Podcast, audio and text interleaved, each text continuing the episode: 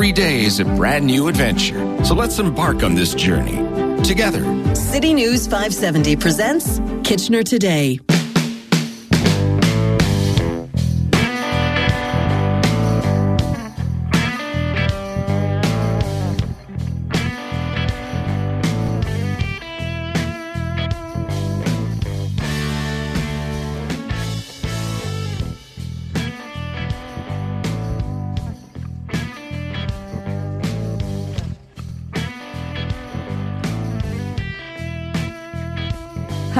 Hello, bonjour, hola, guten tag, salamu alaikum, ni hao, namaste, sasriyakal. Hello, hello, hello. Welcome. This is Kitchener Today, and I'm your guest host today, Fazia Mazhar. Never in my wildest dream I pictured myself hosting a live radio show, and here I am today. So, so, so unbelievable. Well, I remember becoming a listener to 570 News as a newcomer. It was my way to improve my English pronunciation and enunciation, but soon I found myself hooked. The next thing I remember is just calling in the talk shows, most of the time because I wanted to challenge the views presented. And well, now I understand that tables have turned, and I just hope that karma does not apply here. Just karma, please not today. So, enough of me now. Let's talk about what's being lined up for you here today. Well, we just celebrated or observed, whatever you prefer to use with International Women's Day. So, we just celebrated or observed International Women's Day this week. Today, we will hear from some fierce women leaders who have been fighting the fight for gender justice relentlessly in our region. And our first, first guests are none other than Elizabeth Clark, CEO of YW Kitchener Waterloo. Elizabeth is also a regional councillor, two terms regional councillor. We also have Jennifer Gordon, who is the director of advocacy at YW. And in that role, in that portfolio, she also looks after the feminist shift. Welcome, Elizabeth and Jennifer. Hi, Fazia. Thanks for having us. Yeah, it's great to be here on You're your welcome. debut. You're welcome. So I will start with the obvious question How did you celebrate or observe International Women's Day? Well, I'll I'll go first, Jen, and and then you can jump in. Um, at the YW, we did you know some sort of small scale stuff internally. Uh, you know, remarking on the day to staff and, and things of that sort. But I suppose the, the main thing that we did was we chose to host, uh, to hold day one of the Women's Municipal Campaign School during, uh, during the week. And um, that school, I know you're very familiar with it, Fazia, because you presented for us at it. And I also Um, attended and- in the past. And you've attended in the past. Um, the, it's a it's actually a community initiative with community volunteers, but the YW hosts it, and we're of course involved in the organizing. And um, that's the, a school that's goal is to get uh, an equal number of women into municipal elected office. This year, though, uh, we've we've sort of focused more uh, more narrowly on getting women from diverse backgrounds of different of different kinds. So that was our first day. Uh, our second day is coming up on April 30th, but it was very successful and I think um, quite an important event for our community. Wonderful. We'll hear from Melissa Durrell and Colleen James directly in the show later on as well. It's a good introduction to them for them. Jennifer, anything to add? Uh, yeah, I have. Uh, um, I have my own sort of little artisan store, Gen Meta Feminist. And so on days like International Women's Day or when there's a women's march or when a politician puts his foot in his mouth and everybody gets upset, um, I tend to have a lot of sales. So I worked a little bit on some of those so that people could get some of their feminist swag out there. But um, I have a rebellious uh, routine that I do um, on all of these sort of days that bring a broader and wider attention to gender mm-hmm. uh, justice issues. Uh, I rest. Um, I find a lot of the time I feel like I'm holding the torch 24 7, 365. That's what I signed up for. That's what I'm passionate about. But when everybody else is paying attention, it almost feels like you have the opportunity mm-hmm. to be able to sit back and allow those voices to spend the day um, pushing it. So uh, I usually have some sort of ritual. I go for a walk, or this time I went for a drive, and then I set a new goal for myself. Um, and so this year I kind of want to focus in a little bit more on how we uh, um, bring better attention to our rural centers uh, in Waterloo region and how I can be more responsive in my work to uh, to those environments, uh, which is sort of a cathartic thing growing up in Northern Ontario myself. So, I guess I rebel, um, I relax, and then I set another goal for myself. Like I need another one. That, so that sounds like your nickname. That's how I know you. Always so creative. Oh, thanks. And why do you think that it's, still important to celebrate International Women's Day? Anybody can go first. I think that um, it's important because it gives Jen a chance to have a rest. But I think it also uh, gives us an opportunity to celebrate uh, the advances that that we've made, that that many of us have made. But it also gives us a, a chance to, to to focus critically on where we still need to do some work and for that one day, if if only that one day, uh, other other members of the community are watching and paying attention. So the work is not done yet. Yeah, I think that's. I think it also gives a different avenue for people who may be experiencing um, gender-based issues or don't know how or or have room in their life to speak up in the same way, right? So uh, so it's it's another way for people to get involved and for a collective action uh, for people to really understand that there's people paying attention to this and this is important, right? Definitely. be a national holiday. yes, I will vote for that.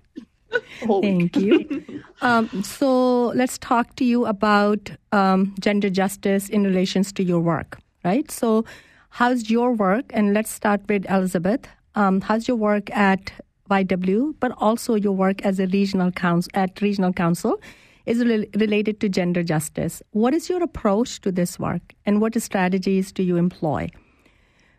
And well, we would love to hear here some, like at least one example of success and some challenges awesome. that you see. Sure.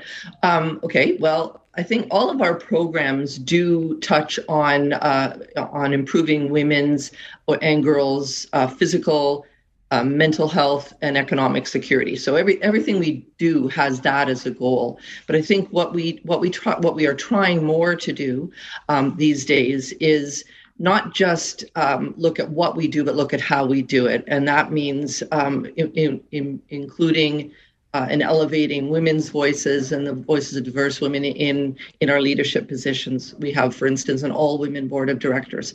Um, that's um, something that some people question, but we feel as a, as a women's organization dedicated to to encouraging women's leadership. Our own leadership roles roles need to be filled by women. And I think you know one success that I'll, I'll uh, I think we have a lot of successes, but the one that's sort of top of my mind right now is that um, we are uh, days away from opening a new uh, 41 unit supportive housing uh, build for homeless women, and uh, weeks away from starting our, our 10 unit build for homeless women with children. So th- these are two really important um, uh, things in our community that will serve our most our most vulnerable women in the community. That is amazing. It's just not a success for you, it's a success for the whole region. It's a success for everyone in this community. Thank you for all of so. your work on that. And tell us a little bit about some challenges that you have faced along the way. Um, well, I think I think uh, one of one of our challenges is is that um, women are very busy, and uh, I think that you know we, we we are always trying to get women into into roles uh, on our board and and on our staff teams. And and and uh, it's it's not as easy for women to to to find the time to make those things happen sometimes. Definitely. I'm calling yeah. it now triple shift not even double shift. And with all you know because of covid working from home it seems like all of the boundaries between these three shifts have blurred so badly right like you don't know when your first shift ends, if it ever ends, and when your second shift starts, it's been difficult to get some uh, women in leadership position, especially that sort of commitment. I hope listeners are listening and listening to the call of for more women leaders to join YW as um, board members and committee members. Okay, we turn to you now, Jennifer. Same question. Would you like me to repeat? No, no, that's okay. Um, it's still early in the day, so I still have some retention left in me. and your coffee um, is it around? and the coffee, the coffee's still there. Um, so with feminist shift, um, it's all gender justice work. Um, it's essentially the whole goal is is to bring forth and start to tackle um, at a local level as well as tying into provincial and, and national uh, initiatives ways that we can. Uh, change um, make create change and, and move that dial. So um, at the moment everything i do is is rooted in that. I would say that in terms of my approach um, uh, and the approach of the feminist shift is really focusing on social change and the power that that has. So the idea of uh, you know citizens um, uh, demanding different things and living different lives and and paying attention to the value base that we that we orchestrate our communities around.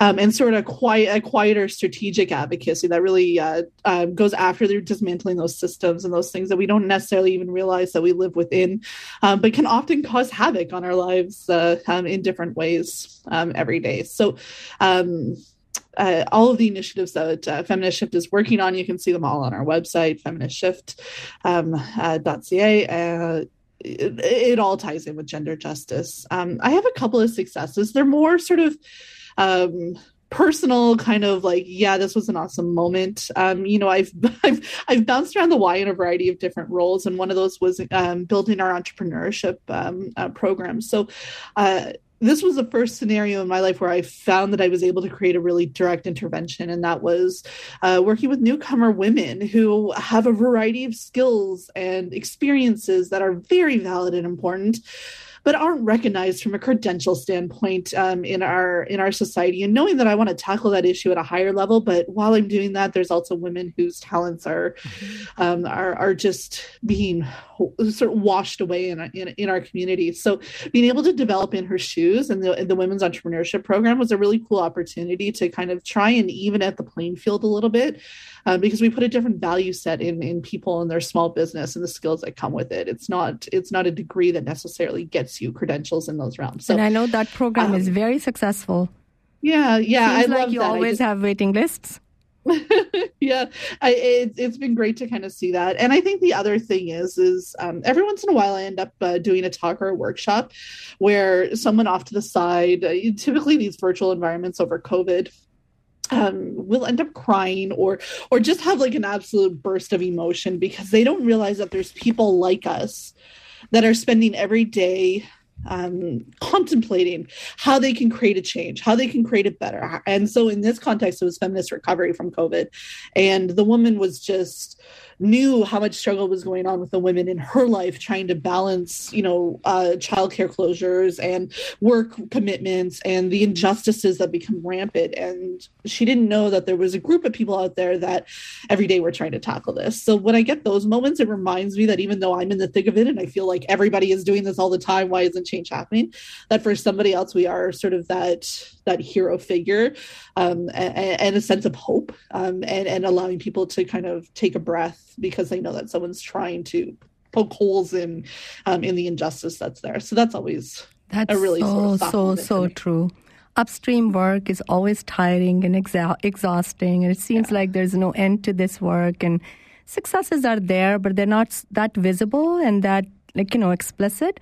So those little moments of happiness when someone is feeling that things have changed for them are really big moments, right? For for them as well yeah. as for those who are trying to make those changes. Definitely.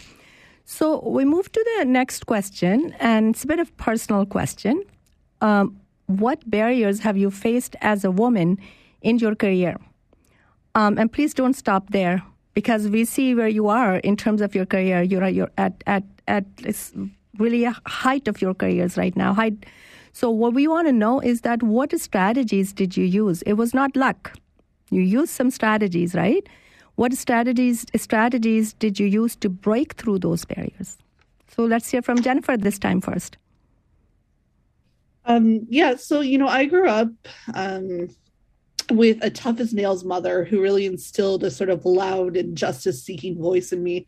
I've been calling out stuff since I was old enough to put a sentence together. Um, some of it very logical, some of it illogical, a lot of it focused on why them, not me, or or or sort of a, a gendered approach. Um, uh, what I found as I started my career, when I would clone that approach um, um, in the nonprofit realm, I often found that it wasn't well received. Um, it was an issue.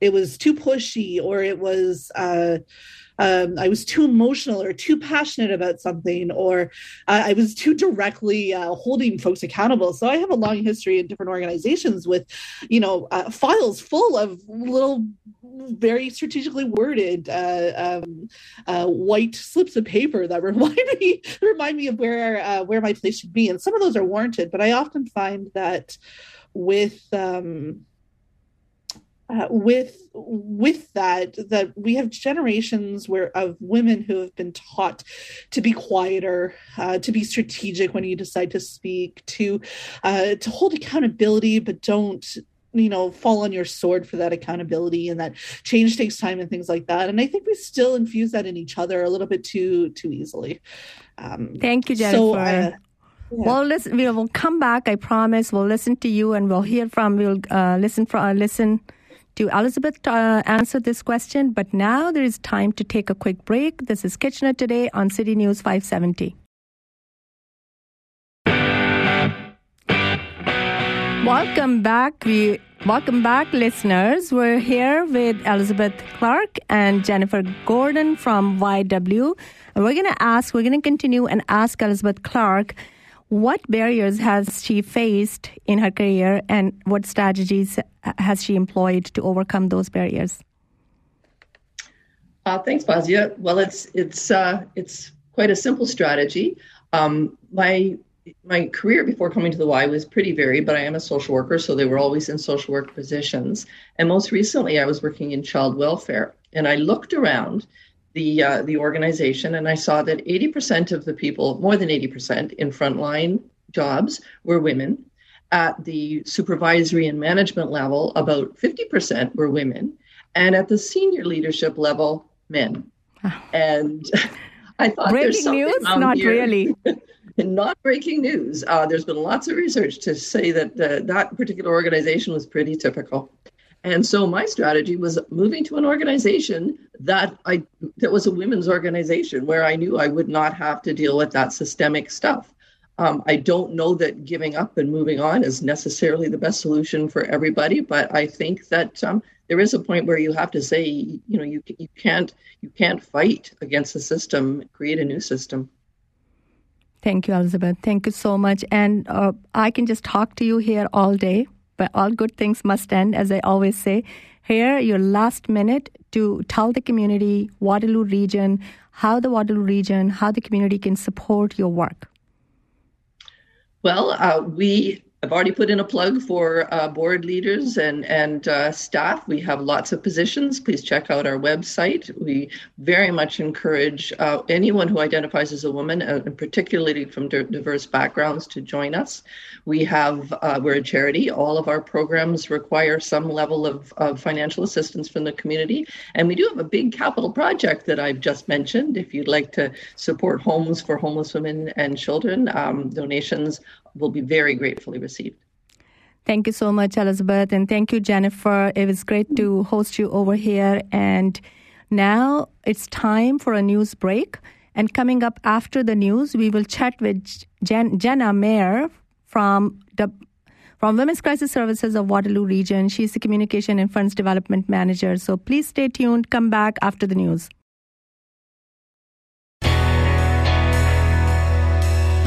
Again. Welcome back to the show, listeners. I'm here in the studio through Zoom with Jenna Main, Funds Development and Communications Manager at Women's Crisis Services of Waterloo Region. Join me in welcoming Jenna to the show. And I was, must tell you, Jenna, that the podcast that uh, you have been responsible for at Women's Crisis Services, she is a neighbor. It's just amazing. Thank you for your work there. Thank you so much. I'm so excited to be here and I'm so glad to hear you like the podcast. That is an amazing work. Congratulations. Oh, so I'm going to just start directly talking up to you about your work. Tell us how does your work relate to gender justice? And what is your approach to your work? It could be your organization or you as an individual or both. And what strategies do you employ? And please, please, please share us a couple of success stories with us. We all need this, even though there is a beautiful sunny day outside. You know, nice stories are never not needed. And then also some of the challenges that you face in this work. Okay, yeah, no problem. Um, so at Women's Crisis Services of Waterloo Region, we're really focused on empowering women and children to move beyond violence. And we know that domestic violence is a gendered issue. So, gender justice is really, really important to us at our organization and making sure that women and kids have access to the resources and the support that they need when they're experiencing domestic violence. Um, our approach to this, we have a few different ways that we try and accomplish this, uh, but we have a big focus this year, especially on education and prevention. I think that is super important you know, we have our emergency shelters, which of course are desperately needed in our region but i think we need to do a little bit more than that too. We need to be providing education to the community working on prevention and that's why we have been working on initiatives like you mentioned like our podcast she is your neighbor um, to try and create a bit more awareness about the realities of domestic violence just how complex it is and who it happens to. You know it really happens to so many different people in so many different neighborhoods and i think sometimes we think of a certain person experiencing domestic violence. Um, and that's that's just not true. So many people from different backgrounds experience it um, in different ways, and I think it's really important that we talk about that and acknowledge it and find ways to support people in in ways that work for them. Um, and you'd asked about some success stories too. Um, I know it has. It's definitely been. Today is a nice day, but it's been a, a challenging year, a challenging couple years with COVID. Mm-hmm. Um, I know mm-hmm. anyone who works in the the VAW violence against women sector would know that it's been a challenging time. Um, but there's also lots of positives too, and uh, you know, I think about one woman um, recently who who did a fundraiser for us. It was a woman who stayed in our shelter not that long ago, um, but since that, you know, she had experienced a lot of domestic violence um, some really difficult things that she had went through. But since then she's really been able to get it back on her feet. She's an entrepreneur now and she has her own business. Uh, she's selling clothing and proceeds are coming to us. And it was really a full circle moment that now that she's able to she wants to give back to other women and kids in the community. So what an amazing stories like story. That, yeah it's just amazing. Just making this beautiful day even more beautiful. Yeah. And what sort of challenges do you face in this work yeah, there's quite a few challenges. I think, um, you know, the first thing I think of is there's a lot of biases and stigma when it comes to domestic violence. Again, we might think it happens to a certain kind of person. Uh, we might think that it's not something we can talk about. There's like a lot of shame associated with domestic violence. People thinking that it's their fault, or or wondering why a woman might not leave a situation, which um, I think is kind of a silly question to ask, really, because there's there's a lot of really complex reasons why people end up in these situations. Um, so I think one challenge is kind of facing those stigmas and the biases around domestic violence. Another problem um, during COVID, during the pandemic, there's just been a lot of challenges. Um, things that were already challenges have been amplified. The housing crisis has made it really difficult for women to be able to leave our emergency shelters in a mm-hmm. timely manner and get into safe, affordable housing. So that's a big problem we're facing right now. And then COVID in general. Um, I know mask mandates are lifting soon and lots of regulations are dropping. Um, but in congregate care, unfortunately, that's just not where we're at right now. It's it's still a challenging time. COVID has definitely taken a toll, uh, all of us, everywhere. And when you're facing other challenges, it, it definitely like it doubles up everything. So tell us how can we support your work in this community? Yeah, I think there's lots of ways people can support and lots of ways the community already has supported. We're so grateful for everyone um, around International Women's Day who did fundraisers, who just reached out and highlighted our organization. Um, and those are a couple ways. You know, you can you can of course donate uh, to directly support the work that's being done. You can volunteer. Um, some of our in shelter opportunities are a little limited right now, but we're trying to bring them back soon. Um, so there'll be kind of volunteer opportunities there.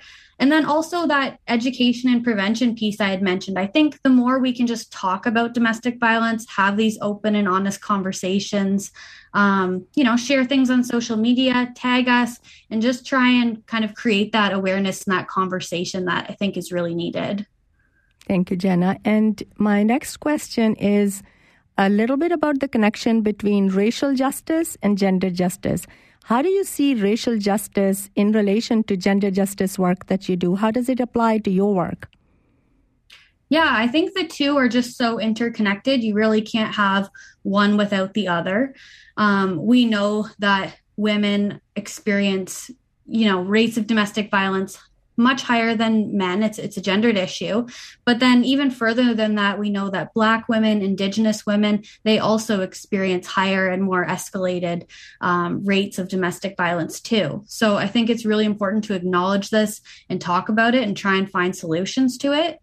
Uh, you know, I was reading a couple stats the other day and I think it's one in four women of a visible minority under 24 years old have experienced intimate partner violence in the last 12 months. So, you know, that is not okay. And also, Indigenous women, they experience rates of violence three times higher than any other population in Canada. Uh, and these are things we need to be talking about, we need to be discussing and, and finding solutions to. Um, and I think our organization's really working on a lot of EDI work right now, equity, diversity, and inclusion, and, and trying to figure out how we can make things better for all the different women in our community. Definitely. Intersectionality of experiences is a real thing. The more strikes you have against you, the worse the experience, definitely. Um, so, listeners, we're going to ask another question from our guest, Jenna, and then we'll open up the phone lines for you to call in. If you want to call in, say hi and, and let us know what is your way of breaking the bias on this International Women's Week. We would love to hear that. Jenna, how did you celebrate International Women's Day? Yeah, uh, it was a really great day at our organization. Uh, we did some things in the organization and also in the community. We had uh, asked all of our staff to help us put together this video, and same with our community supporters to talk about how we can break the bias uh, and just start these conversations. Um, so that was pretty cool. Um, yeah, for me personally, I'm actually pregnant. I'm going to be a, a mom this year. So congratulations.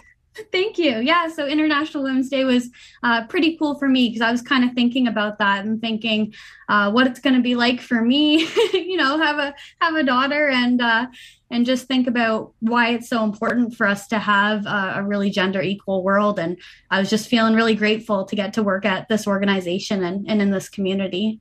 That's amazing. I read in your bio you said that you were really drawn towards journalism but really, like, sort of, it was a tie between not for profit work and journalism, and then not for profit work won. Yeah, that's so true. And now I feel like I, I kind of get to do both with our podcast that we have and, uh, and yeah, working at Women's Crisis. So it's pretty cool. Great. Thanks, Jenna. So again, listeners, if you would like to call in, the phone lines are open open now. Call us with your messages for International Women's Day or a question for me or Jenna. Hello again. Welcome back.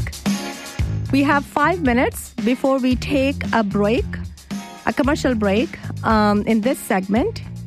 I'm going to ask a question from Jenna, and but phone lines are open. Please feel free to call in, say hi to Jenna or and me as well. Here I am, first time doing this show.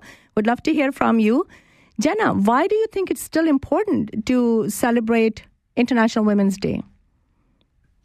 Yeah, I think it's really important, especially in our work, um, being a violence against women organization. I think um, we kind of have a, a, duty and a responsibility to acknowledge International Women's Day and also to celebrate. I think it can be, you know, really challenging work sometimes, but I think there's a lot of strong women who work in this field um, and who help women and kids uh, make make their lives better every day and and also celebrating those strong women who we support too um, it takes a lot of courage to to leave a relationship or even just to go through the experience of domestic violence. So i think uh, international women's day is just a great time of year we can uh, think about our successes even despite the challenges and and uh, and celebrate a little bit. Definitely. How were you celebrated this international women's day um, yeah, well, it was pretty cool at our work. There were lots of treats people had brought in. Um, different uh, donors and community supporters had brought in Tim Hortons. There was pizza from Dave Rocks uh, for the women and for the kids and staff, and, and that was pretty nice to see. Uh, and then there was also lots of people in the community doing third party events and fundraisers for us. So that was exciting. Uh, Pretty by Her, it's a, a local Cambridge business. Uh, Kelly's the owner there. Um, and she had a bit of a giveaway going. I think it actually goes until today if, if people want to enter. Um, and it was for, you know, gift cards to these candle companies. And she was also going to make a donation to our organization in honor of International Women's Day. So uh, that was a really nice way to celebrate and something nice to see. That is so wonderful to hear. So let's just talk to you about you as an as a woman yourself. What barriers have you faced in your career? And how did you overcome those barriers? Yeah, I think there's always barriers um, for young women kind of in the working world when it comes to being taken seriously. Um, you know, it can it can be a bit difficult depending what sector you're in. But I've found ever since I've worked at this organization and in this sector, there's really a big shift when you're working in a, a women focused organization. There's lots of support. Uh, people want to hear your ideas. Um, and it's pretty cool to be a part of something like this too. Um, but that said, I, I'll also acknowledge that I'm a white woman, so I think my experiences are a lot different than racialized women too. Uh, and that's something our organization is kind of focused on thinking about too, um, acknowledging kind of like we talked about earlier with she is your neighbor that people come from different backgrounds they have different experiences uh, different ways that they need support too. Um, so, so I think that's an important piece to to acknowledge. And tell me, how did you think of this? How did you get this idea of "She's Your Neighbor" campaign? Yeah, um, well, you know, it started off, we wanted to do some sort of communications campaign a few years ago, something about domestic violence to kind of get the community thinking about it. Because uh, I do think there's so much shame and stigma, and, and people aren't always comfortable talking about it. Um, and something that kind of bothered us was a lot of the times when you see domestic violence mentioned uh, or talked about online, you kind of see those same stock images used of of women crying or in the shower mm-hmm. shadows, and it's not very empowering. Yeah, you feel like so, maybe this is not a real life issue. Yeah, exactly. It's not something you can connect to, right? Mm-hmm. So we really wanted to bring people from our community into this project, show their faces, bring their voices into it, um, and show that she is your neighbor. We all have a role to play in ending domestic violence, and it is something that impacts people from all sorts of neighborhoods. So um, that's kind of where the idea started. And since then, it's grown into a podcast, which is uh, really cool to be a part of and kind of just a, a neat way to get some education out there. Thank you, Jenna. So now is the time to take a quick break. This is Kitchener Today on City News 570. Phone lines are open. When we come back, feel free to call us.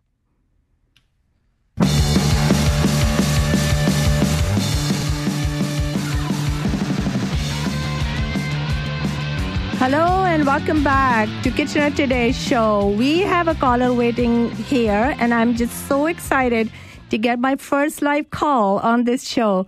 Hello, Yasser. Hi, uh, may I know your name first? I want to congratulate you on the show. Thank you. My name is Fazia. Fauzia, yeah. Or you can call me Fauzia. Oh, it doesn't matter. Like, I'm from the same region, I believe. Like, uh, and I've been listening to the show forever, and uh, since I moved back to Canada. So I was so amazed to uh, hear all the conversation, whatever you guys said, and especially you. I want to welcome you in the show. Uh, no, I'm not the host, but I still want to say welcome. Thank you. Thank you. First time. Uh, I had to Google the number, by the way. Like, you didn't give the number. Oops. So I was waiting for that. I'm like, okay, whenever she's going to say this is the number, so I'm going to give the call. Oops. Right? I knew I will have moments of public embarrassment. That's my first moment of public embarrassment. No, I don't want to. I don't want to. Don't say that. Thank you for calling in. Did you celebrate? International Women's Day? Yes, kind of. We do pretty much every day. The celebration is never new for us. So uh, I don't want to bring the spiritual part or the religious part in, but what it is, like we believe it's been forever, and we have to appreciate them every day. It's not just one-time activity, you know. So this is what I believe in. Definitely, definitely. Thank you so much for calling in, Yasser. Do you have any message to give to the Waterloo region? Well, uh, for now, all I'm gonna say is like uh, you guys are doing good, so uh, keep working hard. What it is, the only bad thing happened. I moved back in Canada, and after three years, and I see everything is so much high. The prices are high, the housings are high. If you can do something, please try to bring the pricing down so we can have a better life again. This is a great call for the region of Waterloo, people who are in power, all of our politicians. I'm, I hope that you are listening to Yasser. Thank you so much, Yasser. Have a beautiful day. Okay, now that I have fielded my first live call, let's go back to Jenna. And phone lines are open to feel free to call. So feel free to call in, listeners. Jenna, let me ask you a bit of a personal question. What, like, I remember in the big, uh, earlier I was talking about when I read your bio, you were sort of uh, torn between journalism or not for profit work. So, what was the deciding factor that actually brought you to the uh, to the not for profit world that took over? Yeah, um, well, it was kind of a tough decision. I, I love journalism. I love um, telling people's stories and getting to talk to all sorts of different people. Um, so that was what I loved about that. But I also always kind of wanted to do something for a nonprofit and do work with women. Um, and I just, you know, I I worked in journalism for a while. It's it's not always the most stable job sometimes either. So I'll admit that was a factor. Um, and then eventually this opportunity came up at Women's Crisis Services. And I've been here for three and a half, almost four years now. And I just love the work. I feel like I get to do a bit of everything in this job. It's a little bit of journalism with the podcast and also um, working with our community and, and focusing on women and kids and how we can support them. So I really love it. Thank you so much. Let's hear from our second caller. Hello. Hi, Fozia. Hi. Uh, can you say it again? Ikram. Ikram, how are you? I'm good. How are you? Good. Thanks for calling in. Congratulations on this program. Thank I'm you. Thank you. You want to tell us about your um, International Women's Day experience? How are Yeah, you going sure. to break the bias? Sure. Thank you so much, Fozia. Actually, there are many ways I have been working in the community to break the bias. Uh, first of all, I would like to empower more women to um, uh, to to be empowered themselves, to be uh, independent, and to participate in the community. Also, I would like to break the bias by uh, uh, give uh, more tools to women to report hate. As you know, for Fozia, I am the lead for reporting hate and discrimination. Um, acts that's taken place some in some areas. So um, I um, I always work with women to um, empower them and to support them in uh, tackling these issues. Um, I uh, celebrated the International Women's Day with uh, the Coalition of Muslim Women in a very, very inspiring, lovely event, uh, Tea and Tales. Uh, and that was really amazing for me as a person uh, to meet all these lovely uh, ladies in that event. Thank you for my, uh, so much for this um, opportunity, and I would like to thank Jenna as well because what they are doing in the community is amazing. I have uh, referred many women to their services, and the impact is really amazing. Thank you so much, ladies, for what you are doing in the community. Thank you so much, Ikram, for your work and for calling in. Thanks a lot. And listeners, it's time for a news break now. Coming up, coming up after the news, we will chat with Sara Shafiq, Director of Programming and Services at the Coalition of Muslim Women of KW. This is Kitchener Today on City News 570. Welcome back to Kitchener Today with your guest, with your guest uh, host, none other than Fawzia Mazhar. I'm here today highlighting and celebrating the successes of some fierce women leaders in our region.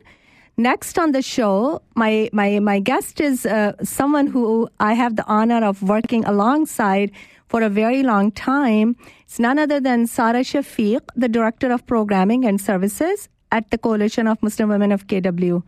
Welcome, Sara, to the show. Hello, hi Fawzia. Thank you. Thank you so much for having me. Hello, Sara. I'm the same Fawzia that you see every day. Okay. This is great. But we don't we just have to pretend on this show. Okay, I'm going to be asking some questions and you're my guest. Wonderful. So let's talk about uh, first your work related to gender justice. What is your approach to the work and what strategies do you use to be successful in your work? Well, so um, I have been with the coalition for the past 10 years, and uh, um, I joined uh, as a volunteer. It was a volunteer led organization, and recently, for the past three, four years, it's been a paid position. So I'm a staff member. And so um, our work started um, off as um, a response to actually um, some particular um, legislation that was um, Bill 94 that was um, um, presented uh, and it was um, um, presented to Quebec in Quebec uh, and um, this was a response that you know local Muslim women here in Kitchener Waterloo um, region uh, wanted to have a say, and so there was a lot of conversation around Bill 94 at the time. Um, around the country, a lot of pundits, a lot of columnists were talking about, and a lot of men were talking about, and politicians uh, about what um, should be done with uh, with this problem that Muslim women, uh, especially those who, who were covering uh, their face, so they were um, legislating uh, against that. And local women uh, thought came together that um, this should not be. So our voices are missing from this conversation, and you know, so the so the organization started off as a response, as a uh, response to what was targeted. Um, uh, you know, systemic sort of bias uh, against uh, against us. So, um, so you know, that was one conversation that led to uh, really an organization that started off um, with the focus on empowering Muslim women and empowering. Um, leaders, uh, Muslim women as leaders and change makers within the Muslim community. So for this to take place, we need um, we need to support and have that uh, structure to support Muslim women within uh, the uh, within their homes, within their community, and within the larger system. And so, our work is um, um, it, is, is around this, and um, you know specifically around um, my. I've been involved with the Together Against Islamophobia program in developing it from really a really small project now uh, it's a really comprehensive program, and we focus on gendered Islamophobia. And you may ask, what's gendered Islamophobia? Uh, with, so why don't you tell us what gendered Islamophobia is? Yeah, so we know about the anti-Muslim hate that shows its ugly tip of the iceberg every few years, like what happened in Quebec City mosque attack uh, in 2017 and the Afzal family truck attack in London last June. So for Muslim women, there's an added layer of oppression because of their gender. And so uh, that's something that um, many of uh, Muslim women are visible Muslim uh, women. Obviously, they're racialized uh, women. There is an element of uh, anti-black racism as well. So because of that gender element, um, Muslim women face an added um, layer of oppression that uh, they have to navigate and they have to counter, and that is a barrier. So this is the work that we do. Our focus. Um, um, is is for everyone, but generally, you know, to counter Islamophobia at every level, individual and systemic. Uh, but the focus is gendered Islamophobia. So thank you, thank you, Sarah. Yeah. Thank you. Let's take a break. Let's let let me talk to the listeners for a second. Listeners, our phone lines are open. You can call anytime 519-570-2545 or 1-800-570-5715. On your cell, star 570. We're waiting for your calls. Call the studio to talk to me, say hi, or talk to Sarah, ask any questions that you might have.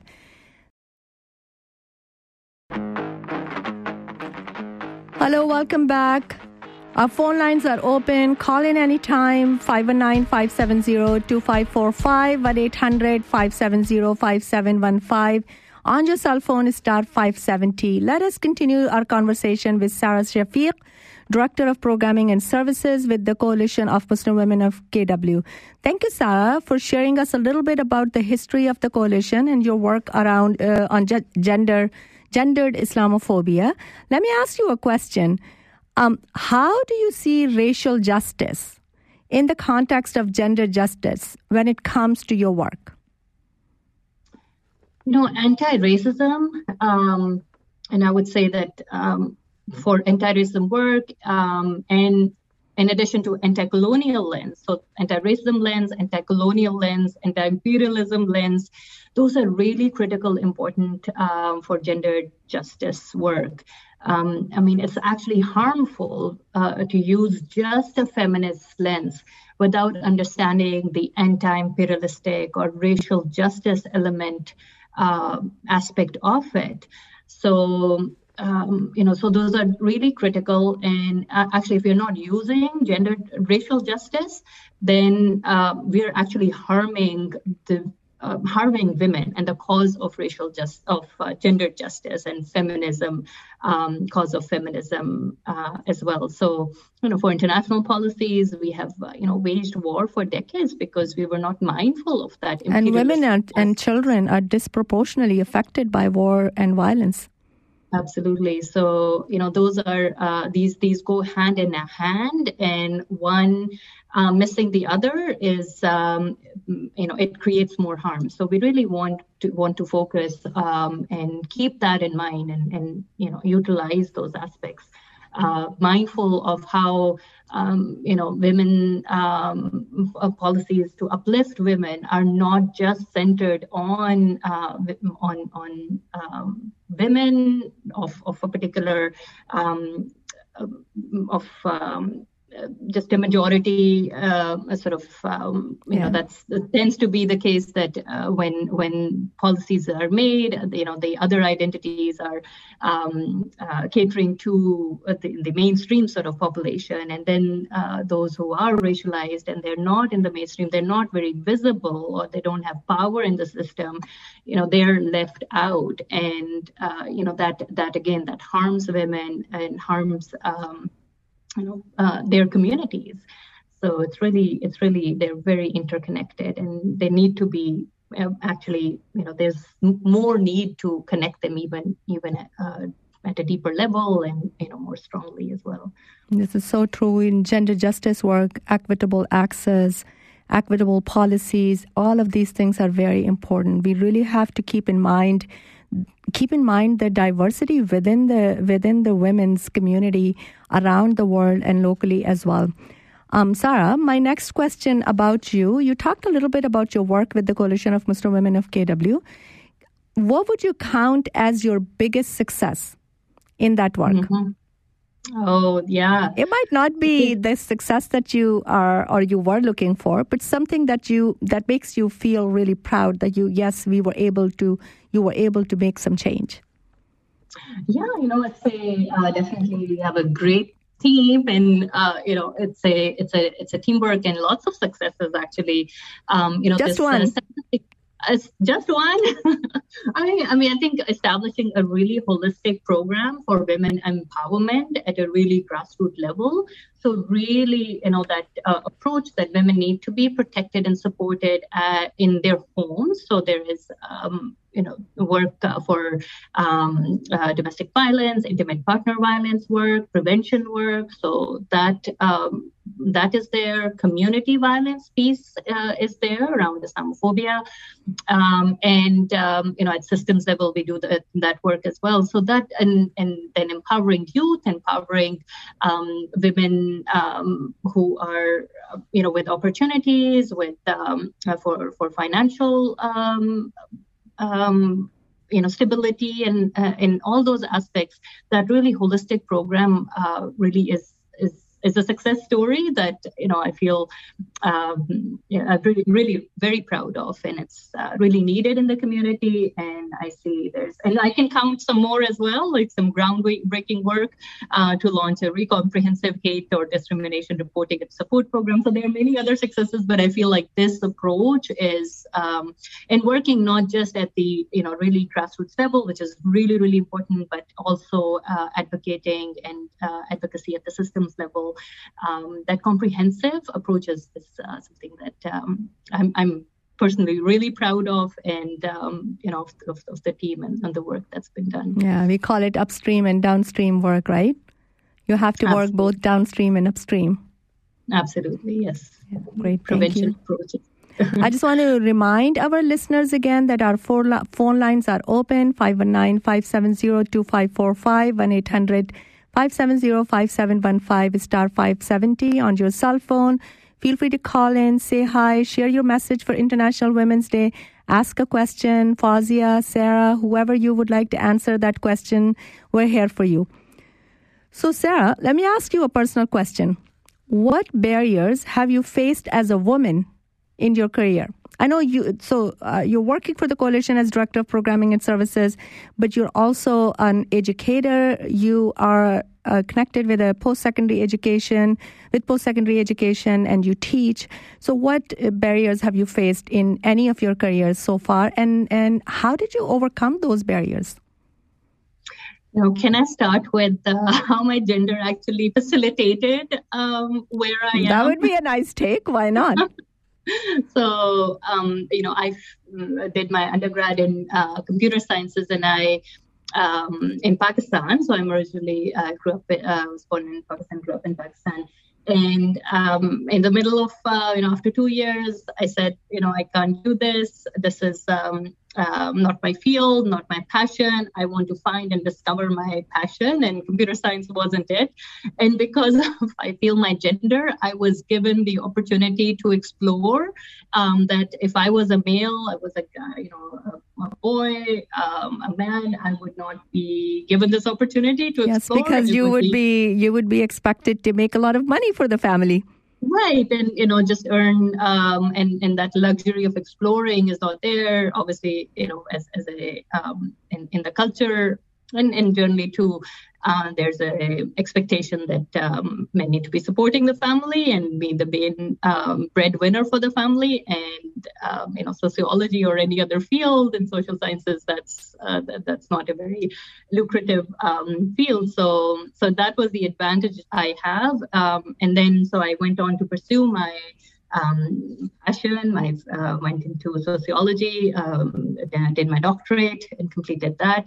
Um, the uh, barriers, for sure, you know, in academia is um, it, it is it's very um, it's very competitive. It's um, you know there are so few vacancies that are uh, tenure track, and uh, it's always a challenge for those who uh, we're coming from a system which is they're not familiar with the system just to have those mentors to have um, um, you know those those opportunities that um, you know that that make the connection. And it's definitely a, a uh, the tenure track um, side of things is is um, is is hard to you know get your foot in the door and um, uh, that's there but then you know at the same time opportunities were also provided so i'm, I'm really grateful i do teach uh, at, at a local uh, university at laurier so uh, it's it's part-time and uh, contract faculty um, uh, you know this having um, were you able to find a mentor or a coach that helped you all along? Along? Um, not really. I think that um, that is something that um, I I do miss, and you know, they definitely they start. It's very supportive environment, and it's great to you know uh, be in that environment. But uh, in terms of career progression, that's something that I I do uh, miss, and that's um, that that's something that I would appreciate as well. Thank you, Sarah. Thank you. And you told us a lot about your work we definitely appreciate your work in the community. Would you like to share with our listeners how the Waterloo region, how people over here, the community over here can support your work? So, um, locally at a larger level, I would say uh, be really vocal in your um, opposition to Bill 21. So, this is in Canada, this is something which is um, which is which is in our legislature legislation um, uh, for the past what four years, five years now since 2017, um, 2019. So three years now, and uh, you know this is something that is missing. We um, unfortunately Muslims haven't seen um, much support around this. Uh, it's changing a little bit we were really expecting women's rights organization to do uh, so much to challenge this extremely discriminatory law um, in Canada. So, um, you know, at a really larger systemic level, that is something we would really appreciate the support uh, at that level. But then at local level, uh, you know, just um, um first of all, you know, joining our um, and, and understanding where our work and learning about our work and learning about you know what are the barriers um, and making a change in your circle. So i really believe that you know uh, in your circle of influence if you can do um, you know and change make change in that circle of influence that really goes a long way. So you could be um, you know at a very individual level you could um, you know learn about what coalition muslim women and other community organizations uh, really grassroots uh, racialized uh, women-led organizations are doing and uh, you know participating uh, with with your time and with your energy and with um, you know and being champions in your circle of influence. That's really important you know if you you're in a um, institution, how do you bring anti-Islamophobia trainings in your uh, in your organizations? Or so so really being a champion for um, racialized women, Muslim women um, would be would be really important. And certainly we um, you know really appreciate monetary uh, donations as well and monetary help. That is uh, dollars are important. Dollars are nobody can deny know, that. Need, we need to you know pay the staff and the amazing work that's being done and to further that work. So um, we we really appreciate that as well. Thank you sarah, sarah. So what's your favorite memory of international women's day? Can be something more recent or from the past? Well, I mean, just yesterday, um, so International Women's Day, I have to share this really quote that uh, you know I um, came across um, which says women should be honored every day, but International Women's Day is a reminder for those who need it. so I really want to I love it. I love it because we often hear this argument, right? Every day is Women's Day. Yes, every mm-hmm. day is Women's Day to work. But maybe one day women can be celebrated, right? Women can be mm-hmm. So, um, so absolutely, you know, this is this really spoke to me, and um, it really needs to be recognized, and there's uh, importance in in uplifting those voices. So, yesterday I helped out in our Tea and Tales program by the Coalition of Muslim Women, um, which provides an opportunity for our larger community members to learn about Muslim women over a cup of tea and treat, treats, so that uh, we really receive amazing feedback uh, from the participants, and we make sure to showcase the diversity within the Muslim community. Um, and uh, you know, many times um, community members see Muslim women around in the parks and at grocery stores, but they don't have, um, may not have a chance to have. Um, you know, had a conversation with them, and so we read a lot about Muslim women, um, but um, you know, but but having a conversation uh, with them is um, so we read about them but um, um, having a conversation with them is really important and there's so many amazing stories that they share um, and that was really amazing just to um, uh, be part of that celebration and um, you know have have that dialogue. It was really beautiful. In 30 seconds, why do you think it's important to celebrate International Women's Day? Yeah, I uh, it's a chance for women to um, you know support each other, uplift those uh, voices that we um, sometimes not many times we don't hear uh, about. Uh, really tune in to the cause, to the plight, to you know there's harm being done, and uh, you know to um, shine a light, like focus on that. It's uh, it, it's really important for um, for all those reasons for to stop the harm and then to uplift um, those really valuable contributions and um, celebrate women. This this is um, you know yeah. celebrate women. What a, yes. there couldn't be a better way to end this. Thank you sarah for your work in the community. Thank you for being here with me this afternoon. It is time for news break now. Coming up after the news we will chat with Reno Bandari, who is the executive director of Focus for Ethnic Women, and Joan Westcoat, Westcoat from Zonta. It's Kitchener Today, City News, City News 570.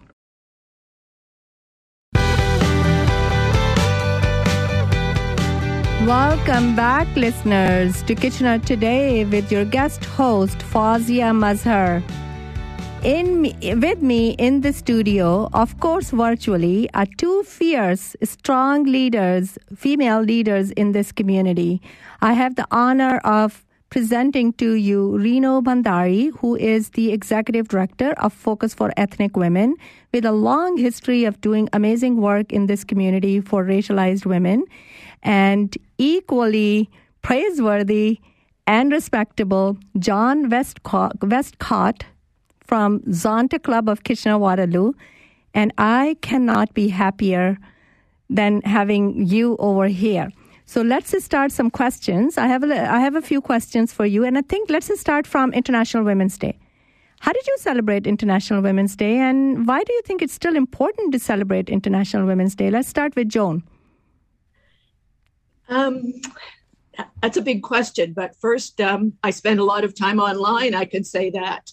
Uh, there were so many, so many programs available, not only just in our community but online, um, to to be participating in and and attending, even though it's online. And so um, I spent a lot of time uh, celebrating that way, as well as promoting it to make sure that uh, everyone was aware that it was. You do an amazing job of it. You are a community connector. We uh, but we still have a long way to go. So we need to keep recognizing the importance of the day. That's great. Why do you think it's still important for women to continue, uh, women, not just women, everybody to continue to celebrate International Women's Day?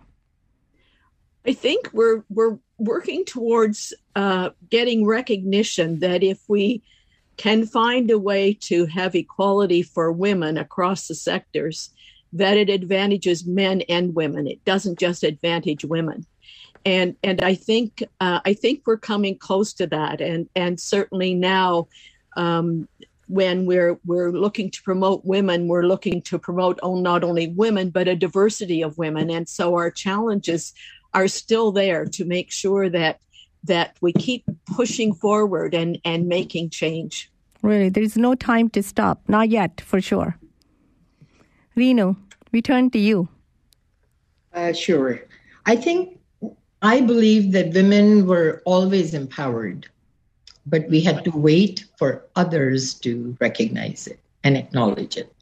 If you look at what women do as a mother, as a partner, um, as a homemaker, sometimes going out to earn income as well, uh, just look at how they handle it.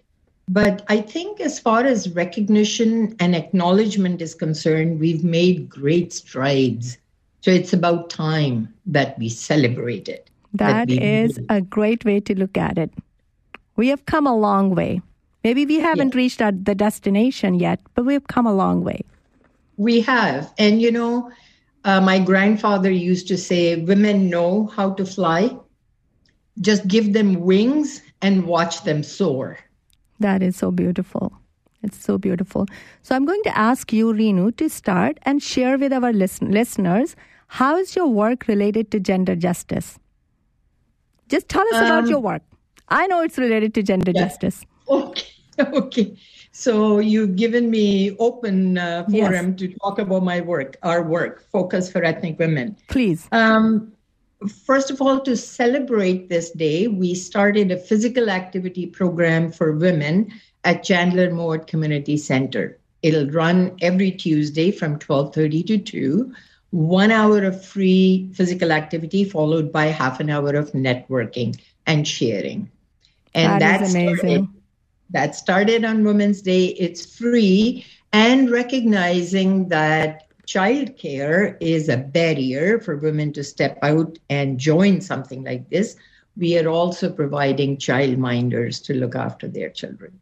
That is amazing. Having this opportunity to, for women to socialize, to come out. I think everybody needs it after COVID, especially. Yeah. I just used and after COVID as COVID is just done.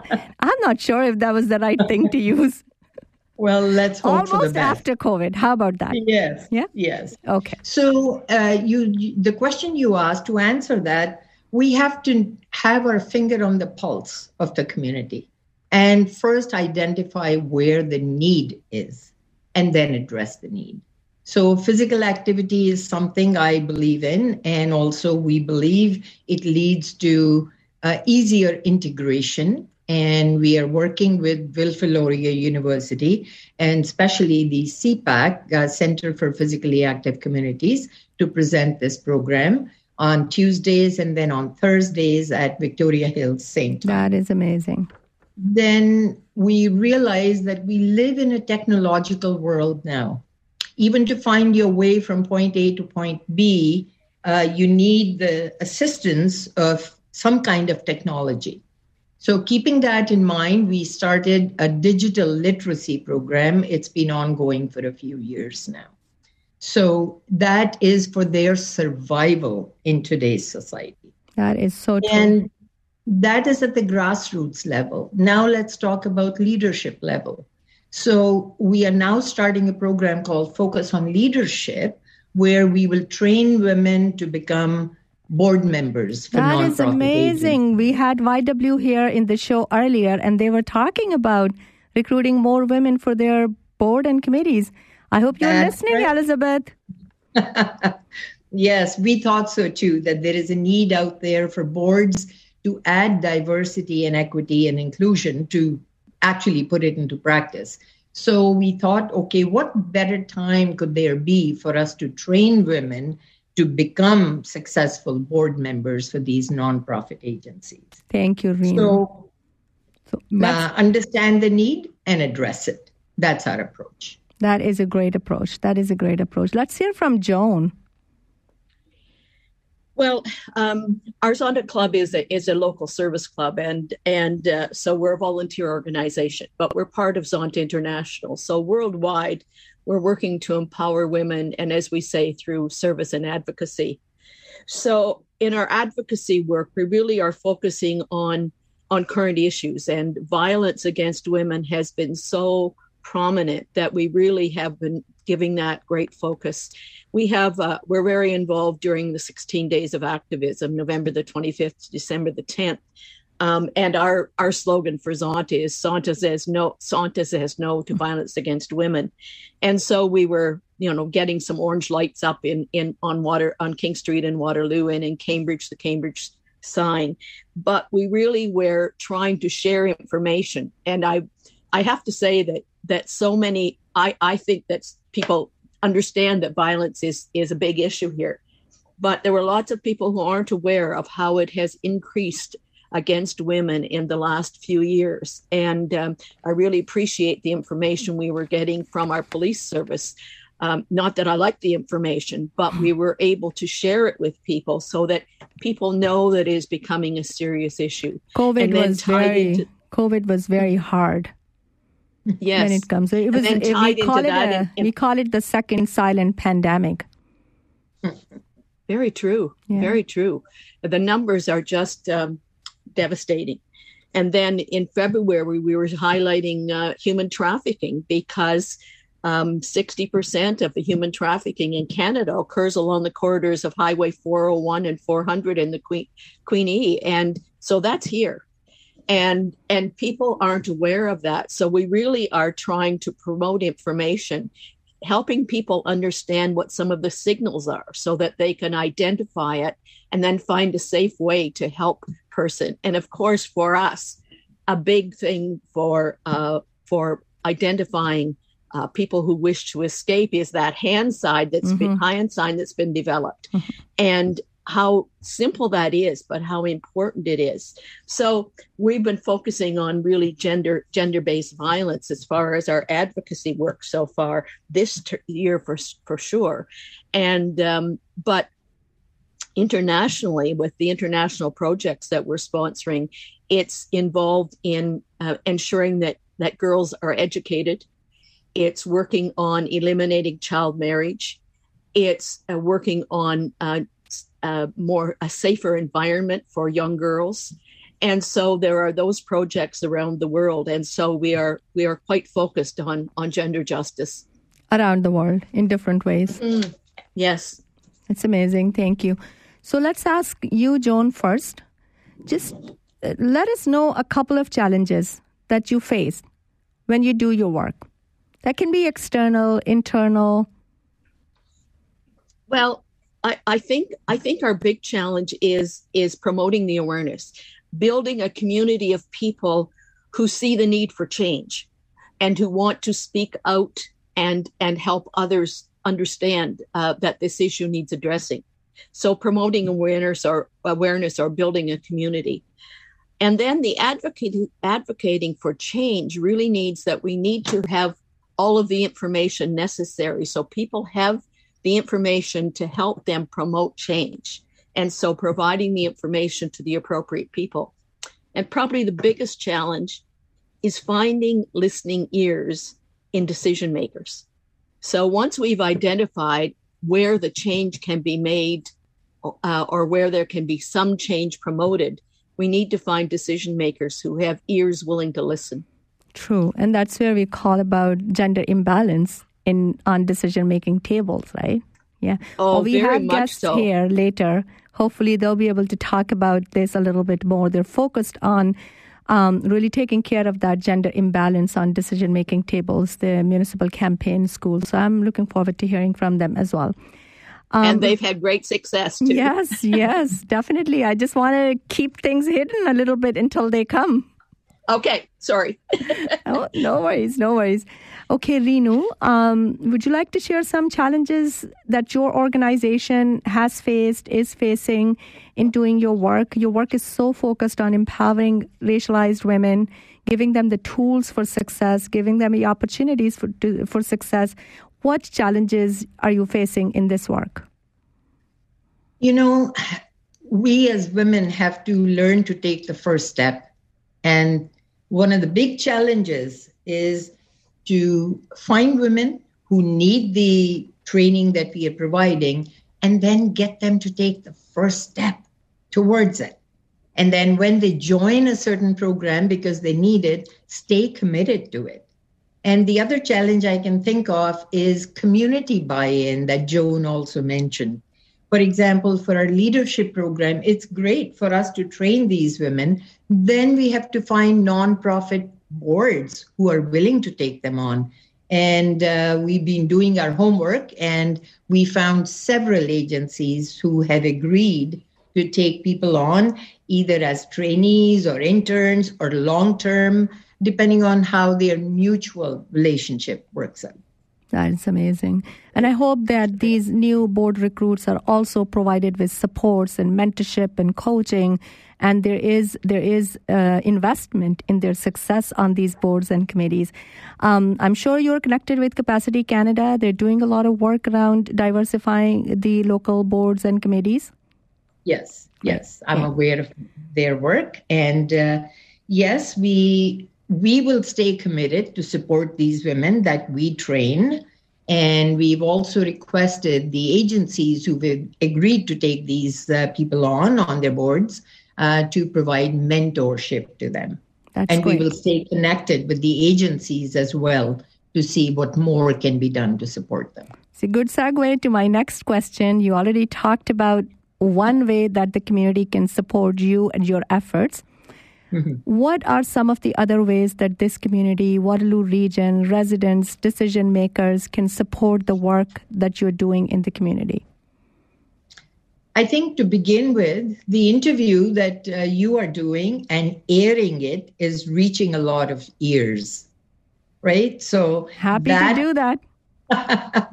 yes, and that raises awareness awareness about the wonderful agencies in our region that are doing great work and uh, for them to support us to recognize what we are doing and support us in our efforts I think that's that's a, a great way to help us. Funding is always needed.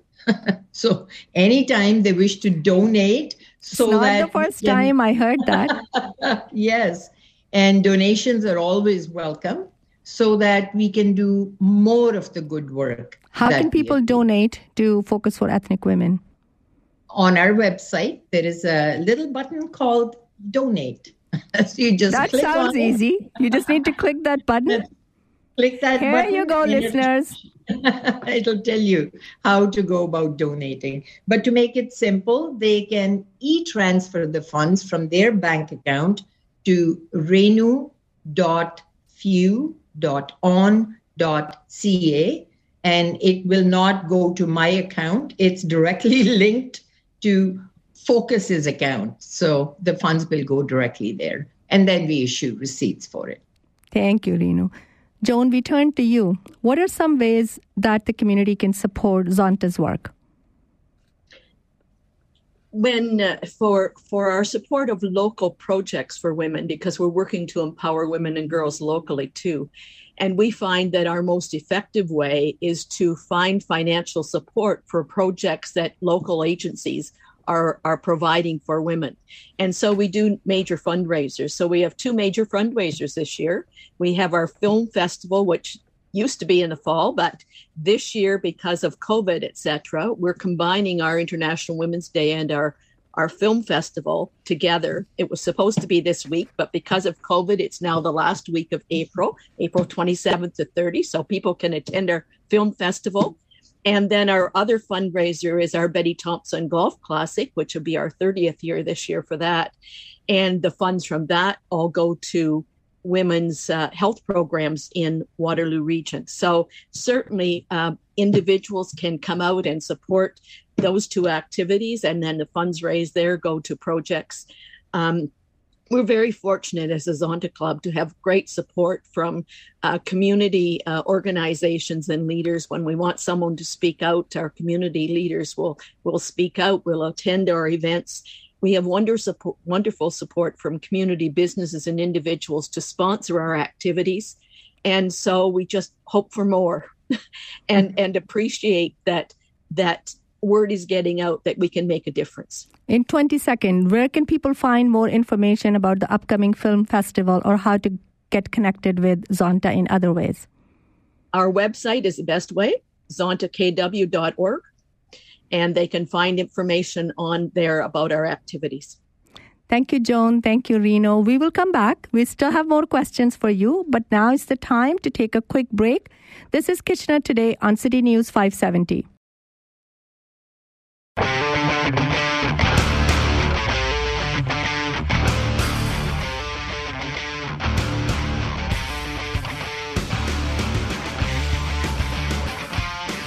Welcome back, listeners, to 570 News, City News Kitchener.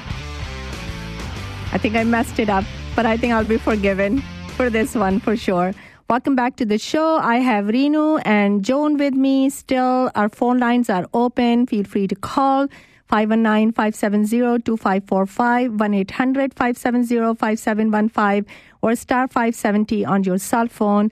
Let me ask Renu about uh, the International Women's Day, the importance of it. Why do you think it's still important for us to celebrate International Women's Day? It's important for everyone. We are making strides, right? Nothing is the same anymore. And as we advance further, it's time to celebrate. And I can give you a very quick example. In 1980, I joined um, a male dominated uh, profession. And my colleagues told me at the time that you won't survive. You are a female, you're wrong gender, wrong color, and you speak with an accent. Wow, you talk so, about the strikes against you, one after the other. I tell you, but I'll tell you something else too. I not only survived, I survived really well. And after 35 years of service in the same place, I retired five years ago. So, Congratulations. You break so through I, all of those barriers. I'm telling you, I had a lot of barriers, but you I had to run twice as fast to get half as far. And I let my work speak for myself.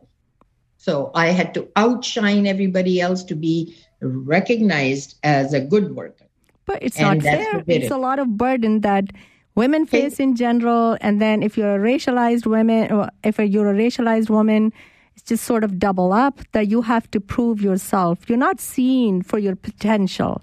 You're seen for what you have already achieved, right? Like, I, I think it's still very unfair to women. But you know what? Things have changed. So let's keep celebrating. Why not? Yes. I mean, well, definitely. Change has been, yeah, change has happened in the right direction. So we got to keep telling ourselves we've done good and let's continue to do it. I like so your idea. Day, half glass, glass is half full. That's right. This day is a good reminder. Let's keep on. Thank you. Keep keep on keeping on, as we say. That's right. Joan, I turn to you with a different question this time. Um, you do a lot of gender justice work, as you just share, as part of Zonta, Zonta Club. We're talking about Zonta. When I say you, it's sort of you and Zonta together. right. It's that big collective you. um, so, how do you see racial justice important in relation to the work that you do uh, in the area of gender justice, both locally and internationally? Well, I I see it very important, and it's an area that I certainly have focused on uh, more recently as I've been doing more of the advocacy work at, at, that I'm doing as as a member of Zonta. Um, back in the 1980s, I, I was an elementary teacher as my background, and back in the 1980s, when we were working to get more women into positions of leadership in school systems, we developed an affirmative action program, and affirmative action got a bad a bad label, of course, because it was promoting women and and and and felt that women were getting uh, special treatment. But what we did was we helped uh, the people who were doing the interviews for promotion that uh, they needed to change who they were looking for. They needed to focus on skills and experiences, not replacing the male principal. And so we we developed some some assistance for them to change their ways of interviewing for promotions and we i think now as we're working for greater diversity we need that same focus thank you joan thank you so much renu and joan and joan uh, to spend your afternoon with us we learned so much from you listeners it's time for a news break coming up after the news we will chat with fadila balogun who is from African Women's Alliance of Waterloo Region, and Annika Vandenberg from Canadian Arab Women Association.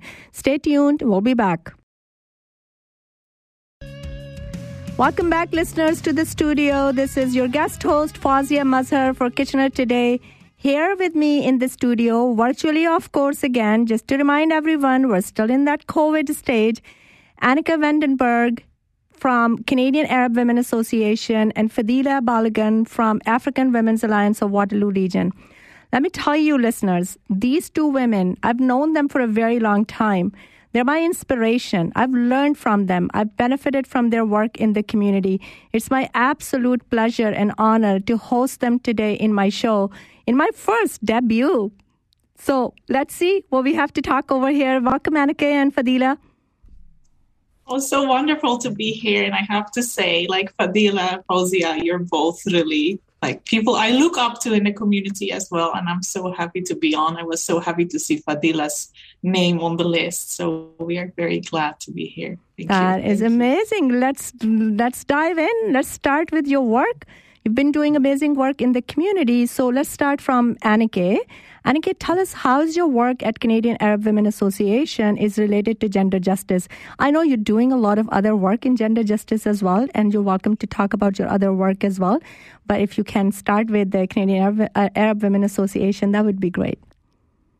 Yeah, so our work is really focused on Arab women and making sure that the needs of Arab women are met in the community. It is a voice, like so many other marginalized communities, that is often not really heard.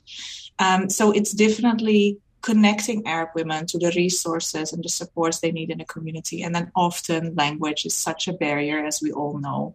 Um, English, you might speak English, you might, might not be comfortable, though, to speak in English about your specific issues. So, gender justice is really related to making sure that people can actually access the resources and learn about the options that we have in Canada, the choices that they can make and they might not be educated about.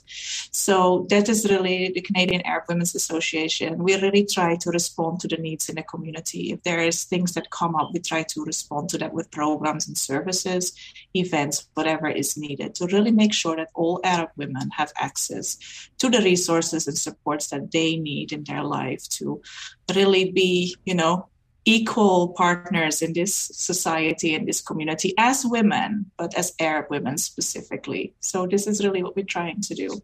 That is so true. Access to information, access to resources is just the first step. Without having that information and access to resources, really, what do you do? You're doing amazing work. Um, let's turn to. The, yeah, it's a hard question. So let's go to Fadila. yes. Fadila, we trust you to answer this hard question. How is your work related with African Women's Alliance of Waterloo Region? Is related to gender justice. How is this, how is this helping women in this area individually and or making the system more open and more accessible for the women that who you serve? Thank you very much. Congratulations on your on your new show. And, Only temporary. Um, and welcome. And I'm so happy to see my friend here too. Anike, we go, we all go back, and Paulia, you've been our lead. You know, being a mentor to us, and we really appreciate that. And I'm humbled to be in the midst of, you know, you know the, you know, strong women that I look up to too as well. So my role uh, and uh, my work with the African Women's Alliance, and re- really the mission and the vision of the African Women's Alliance, is to help the African women like Anika said, you know, you know, India's in their journey of resettling in the new found, in their new, you know, chosen land. And uh, we we know that as immigrants, we have barriers, so many barriers, most especially the women.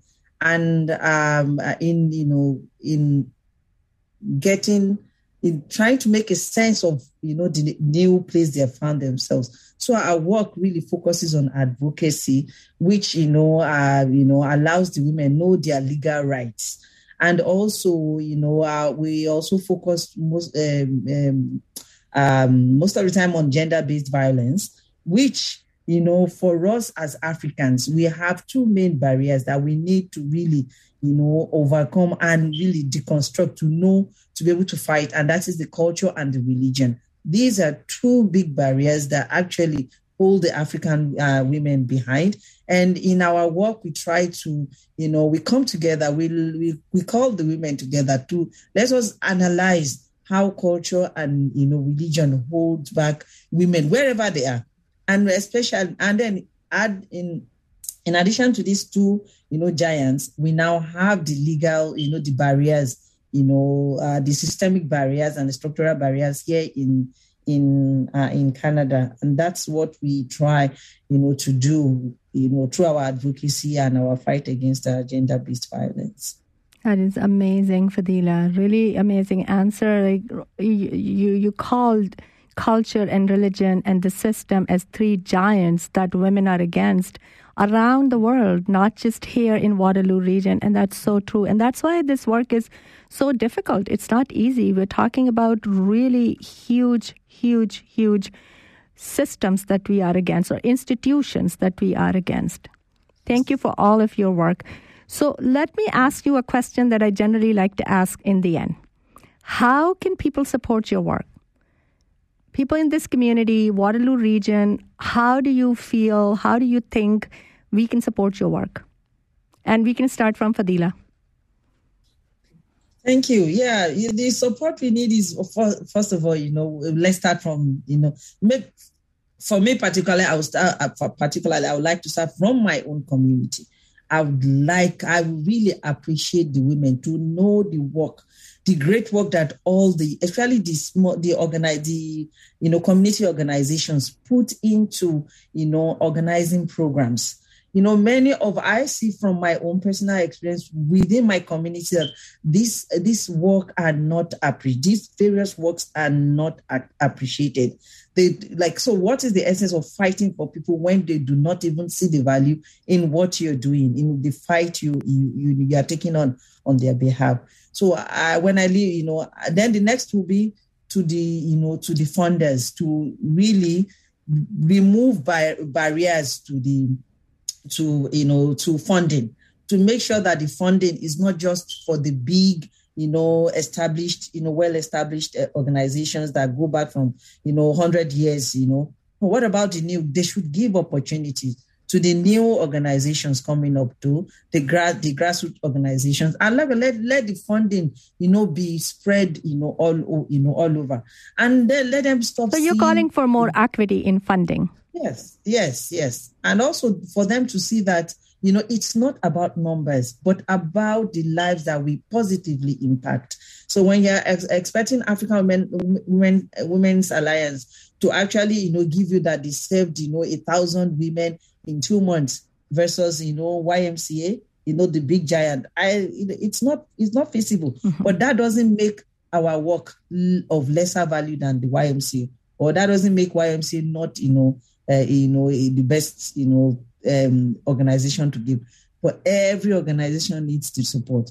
yeah, I I sometimes use this African proverb: just like we need a village to raise a child, we need a network of supports and a network of programs and services for those who are who can benefit from it, who are in need of this. So I hope funders are call, are listening to your call for equitable funding here.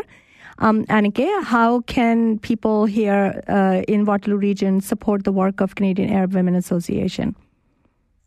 I think Fadila mentioned some great things, but I want to add on please spread the word that these organizations exist. And so often, like it's the big organizations that get you know that might be stuck with clients and there's no referring happening. I think really as a community we have to come together and we have to learn more about different resources and learn that there's different programs and there's different like the quality what Fadila is talking about. Like YMCA might not be able to offer this, but another organization might be offered that. Really coming together. Don't duplicate programs. Just trying to really add on to what is there. And as a community, just really reaching out, continue that outreach to smaller organizations or organizations that have a um, a, a, smaller demographic that they're serving, but at the same time, give them a voice at that table when decisions are being made, because these are voices that aren't really heard. And I think it is so important to not underestimate the work that organizations like CAWA and the African Women's Alliance are doing and the impact we're making. And that is not an impact in numbers, that is an impact in lives and a quality of living. And I think just to really, you know, continue being aware, inviting them to spaces that are maybe not accessible to them, uh, and and and money. It's really a lot has to do with money. That has been uh, a constant theme all across the conversations. Yeah. Right? You wish you can do things without money in the world. Yeah, there's so much money that is needed for small things. yeah. And, you know, we want to like equitable pay. Like you cannot, you know, let people work for free. We everybody mm-hmm. needs to work, and this is the hard thing. Like there's a lot of volunteers, but we cannot keep running organizations on volunteer basis only, and that is not fair. And that is something that really we need to. On this day, we talk about gender as justice. Pay is still, you know, pay inequality is a big thing yeah, social social work jobs are not paid as well, and and CAWA is really trying to offer a living wage, but again, like funding is limited, like Mm-hmm. yeah. very very hard. Yeah, Yeah. Especially And- and now with the also gas in- prices. right and also instability of these jobs these jobs are project based so contracts definitely definitely you also touched upon uh, another thing which is very important which is the representation on decision making tables the voices that needs to be heard in the spaces where they've never been heard before that is also another important piece very important Yeah, piece very important. Yeah, very important. yeah. Okay, so let's turn to turn our, uh, turn our attention to International Women's Day. How did you celebrate International Women's Day? I hope you got you got celebrated yourself a lot on that day. Well, uh, International Women's Day for for for me, I you know like well I didn't really do. I think I I just uh, you know hung out with the women to really focus on self you know compassion because uh yes the whole the world is you know is a big bad place but then how do you see yourself how do you do you value yourself to really you know be compassionate to yourself to really go gentle on yourself That you know, is that's good. one thing you know because uh no matter how you know people celebrate you if you don't feel you know that you need that you know compassion yourself you will not be able to you know um you know uh you know feel you know like fill the world with compassion you know and it's high time we started you know taking you know realizing that we are just one person or we are just you know we are, we are humans with our limits.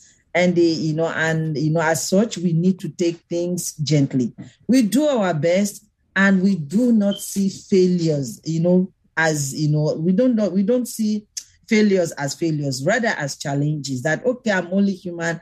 I will put my best face forward. I'll put my best um you know i'll put my my best into what i'm doing and if it happens if it goes my way uh, you know all praises to god if it doesn't well you know it's a learning you know opportunity that way you you know we we are compassionate with ourselves and then with the real the the you know the thing the essence the meaning of international women's day you know That's great, Fadila. You're pointing out to a very important point. In our zeal to change the world, we can be women generally are hard on themselves. We can be even harder on ourselves we take, when we take on the responsibility of changing the world for better. So really remembering ourselves, making sure that we are compassionate with ourselves, very very important. Thank you for that reminder, Anneke.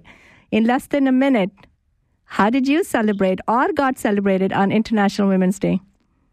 not as elaborate as Fadila, but I wish I was there to, you know, the, the self compassion part. But I didn't really do a whole lot because we have a lot of things coming in this month as an organization. We're working on a lot of things to actually make sure that the voices of our women are heard. We have a survey coming out and those kind of so I was very busy with that bigger goal. But I think it's very important to realize like, yes, there is that one day, but let's focus on the whole year and let's be more compassionate to ourselves and as women finally reach that equal status in society that is still a while away, I have to say. There's a lot of work to be done, and I trust with Fadila and Fauzia and all the other women that you had on today that it will get done. Just going to take a lot of blood, sweat, and tears. That's the day we all are looking forward to. So, listeners, it's time that we'll take a quick break. This is Kitchener today on City, New- City News 570.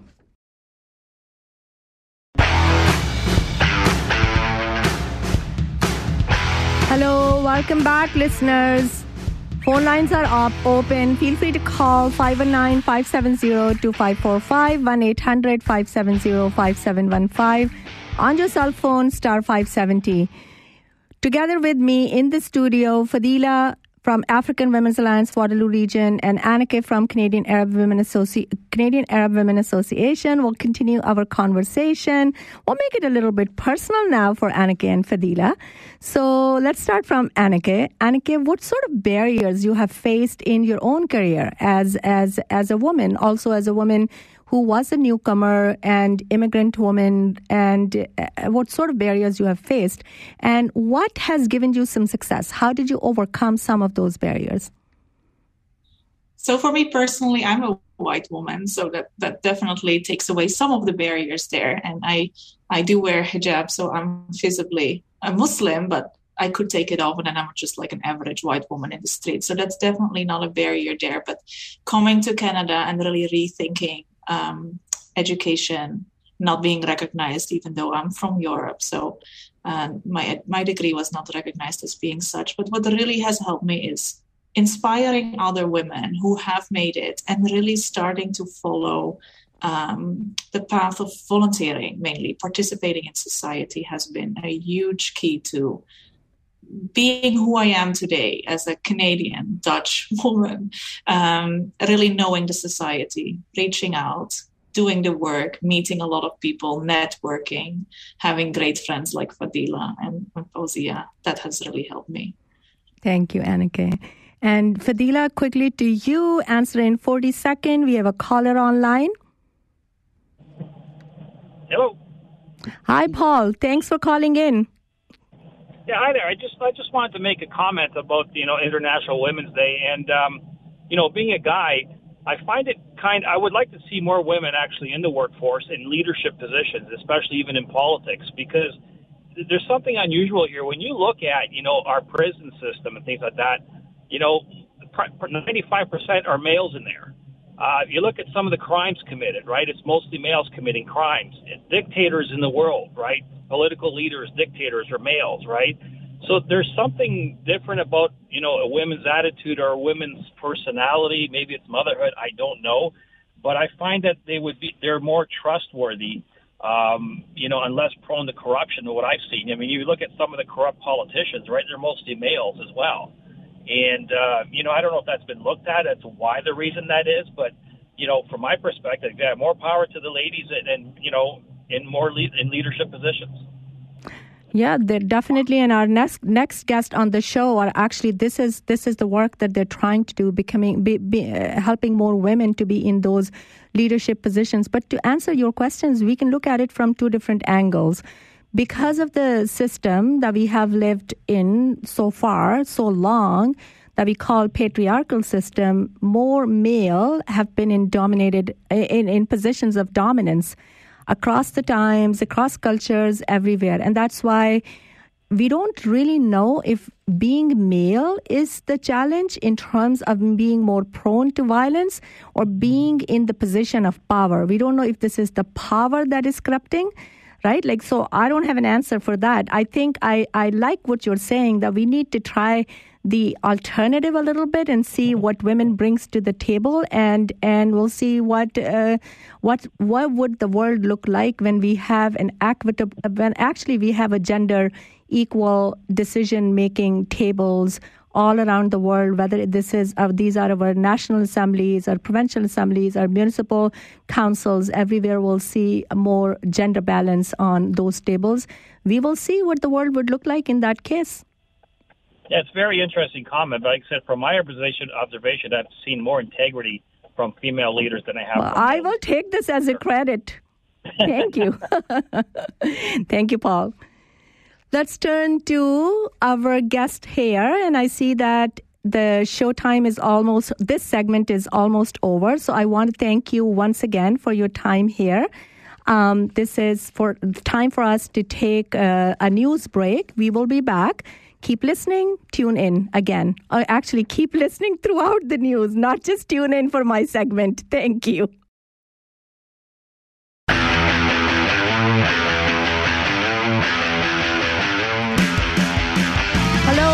Welcome back, listeners. This is 570 News Kitchener today, and I'm your guest host, Fazia Mazhar. In the studio with me, and I have to tell you again and again that it's virtual. I have the pleasure of hosting Melissa Durrell, President and CEO of Durrell Communications, and Colleen James, who is the principal consultant and founder at Divinify Inc. They're here to talk to us about an amazing initiative that they're part of Women's Municipal Campaign School. Of course, these are two fierce leaders in this community who are engaged in gender justice work, not only through the Women's Campaign School, there are a lot of other ways that they are fighting the fight and trying to make this world more gender just. I'm really, really privileged to have you here, both of you. And I want to tell you that we have heard this almost like a theme from our previous guest. Representation matters. Voices mm. need to be on the tables where they have never been before. Our mm. last caller to the show also talked about maybe having more women in decision making roles will change the world for better, especially when it comes to violence. So let's hear from our guest mm-hmm. about their work with the Municipal Campaign School first. So let me ask you the first question, and any of you can start. How is your work with Municipal Campaign School is related to the gender justice gender justice work?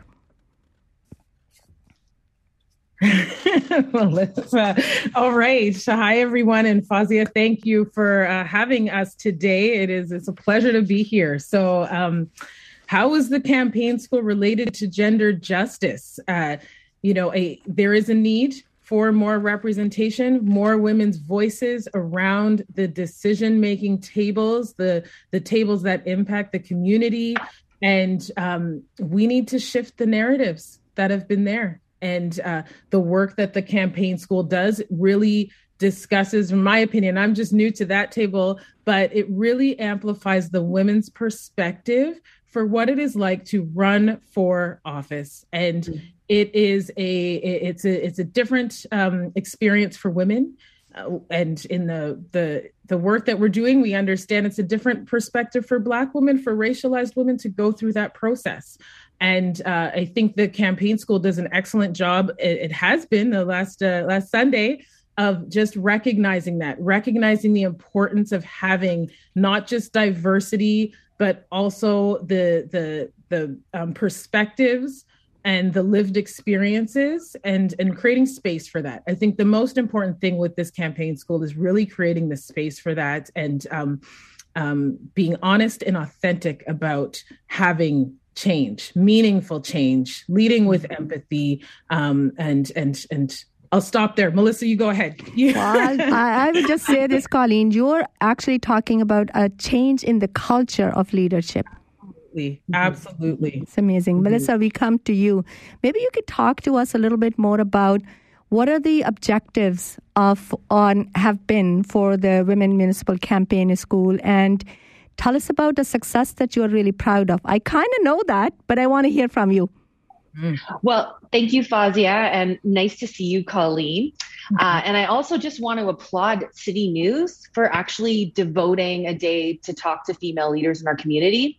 Uh, you know, I opened up uh, the paper and I was looking around on International Women's Day, and there were very few media organizations that were actually doing things. So I applaud City News for doing this. And Fazia, you're a great guest host. Okay, so here's my answer to you 48% of people elected in Waterloo region were women.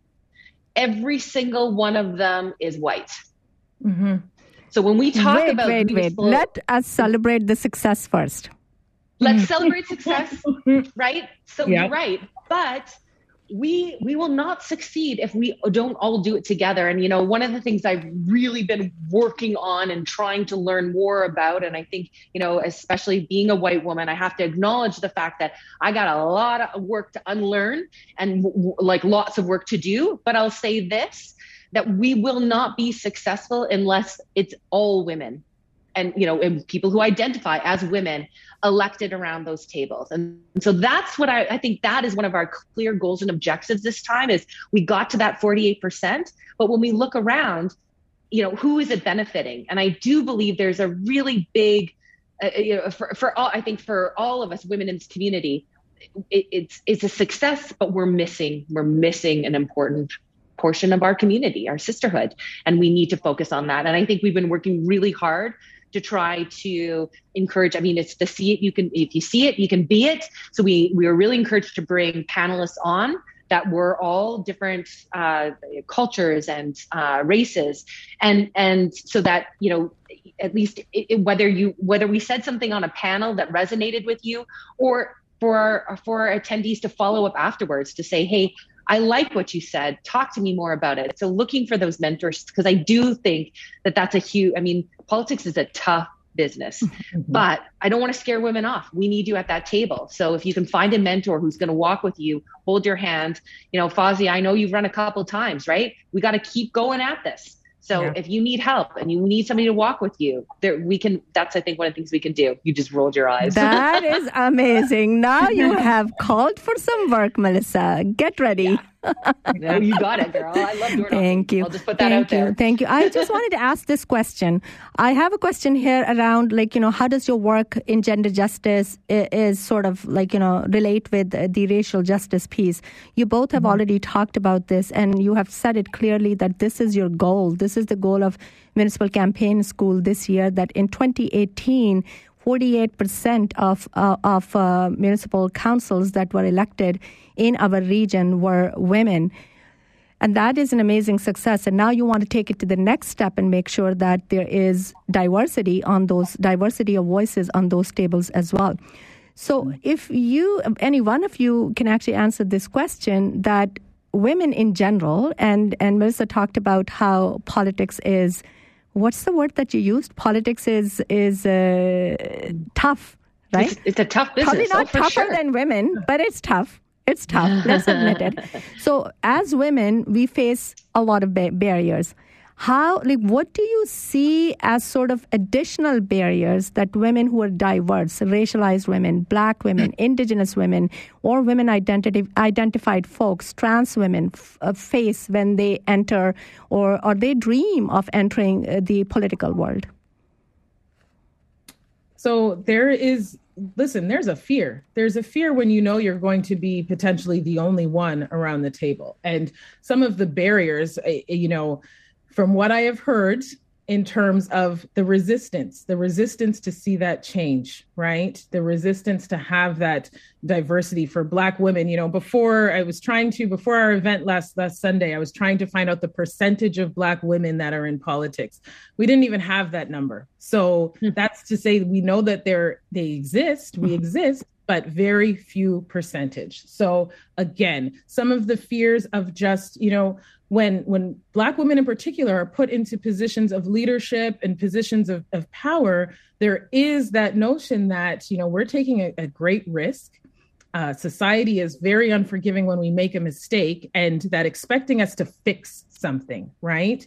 And knowing Mhm. that we can push as much as we can, Mhm. but there's a level of expectation there. And, um, you know, The level of just- expectation is much higher. much higher and the fall is that much greater Mhm, right? And mhm. recognizing that and um, knowing that uh, uh, we're held to a higher standard there's scrutiny there is racism there's anti-black racism there is islamophobia and walking into that and having to uh, the barriers to even even answer the door in some cases right it is that it is it's so Yeah. um It puts um, it puts um, a lot of racial women in general. It puts women's safety at risk door to door. But when it comes to racialized women, we have seen that risk increased many, many, many folds. Correct. and and also just having our voices heard when we're at those tables. Yeah. So I'll turn it over to Melissa, but that's the other thing, right? Making sure we're heard when we're there. So hang on there. We're going to come back to our panelist, but we have a caller waiting. So let's hear from our caller, Mark. Oh, hi, Fazia. Hi, Mark. Hi, how are you? Good. I, do I know this, Mark? yes, Mark. Um, I know you from the Mike Farwell show. I know you're on the Friday Four panel Thank every you. Friday at 11 o'clock. And I've also listened to your segments with Mike um, and actually some Brian a couple times too. Thank you. And I just want to say I, I, I find you very interesting, and um, I just want to thank you for bringing a lot of things to light that people kind of don't uh, kind of brush under the carpet, and but it's all out there, and you're bringing it to light, uh, Fazia. So just saying thank you. You are very welcome, Mark, and such a kind remark. And thank you so much. You really warmed my heart um, with your kind remark. Thank you for listening and thank you for calling in.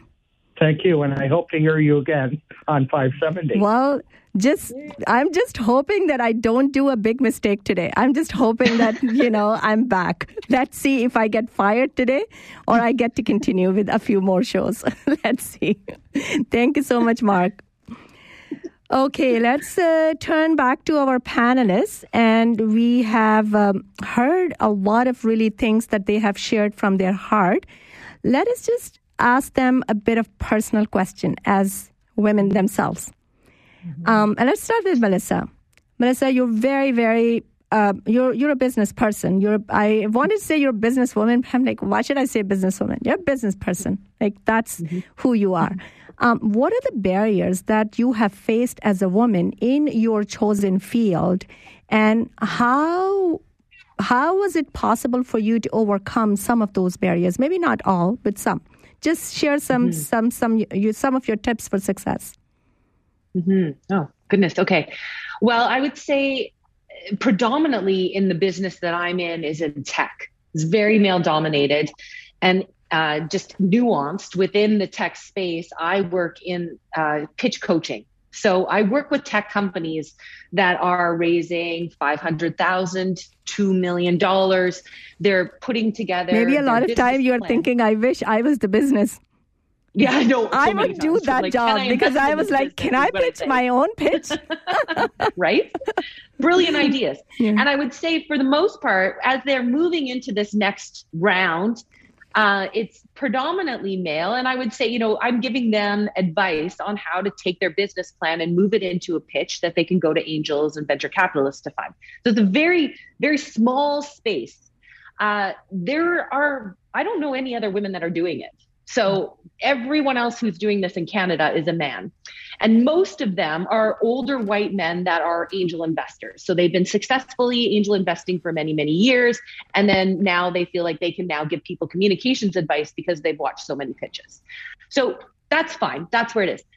So for me, a big challenge has been you know, and I, am not necessarily young anymore, definitely in that mid age well, don't tell this to um, anyone.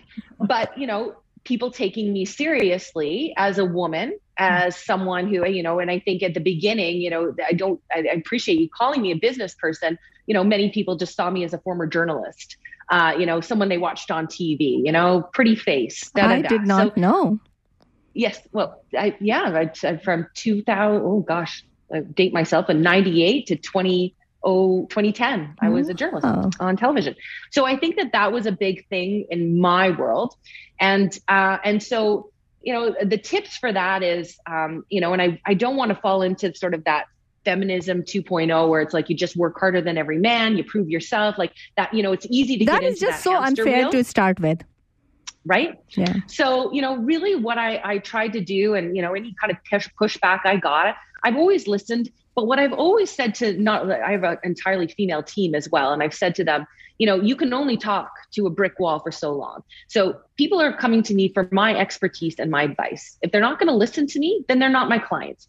So I just let them walk away or else I tell them that we're not, we're not the right fit together. And I've done that throughout my career because it's, I'm not going to waste my time or my money working on companies that don't respect me because I have breasts or you know because of my gender so i just don't even do it anymore so you know Fozzie, i don't know if that's necessarily all tip, the power to I you think, i agree right if yeah. i'm not the person that you need on the table go somewhere else that's fine that's right right yeah yeah. And I spend a lot of time protecting my female team as well. I think that that's really important too, and giving them those tools uh, and and verbiage to be able to stand up for themselves in those kind of situations. Because we're still, you know, it's a regular occurrence to sort of have that kind of pushback. So that's where I would say at this point. Let's hear mm-hmm. from Colleen. Same question. Yes. You have about two minutes here.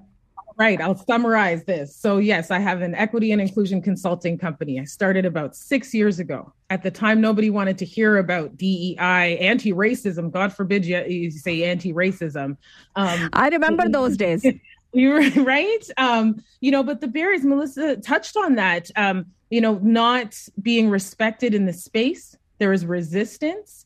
Um, some of the barriers is especially dealing with primarily white facing organizations when I come in there, expecting me to have the answer or expecting me to be perfect, right? To the problems and, that you did not create. Right.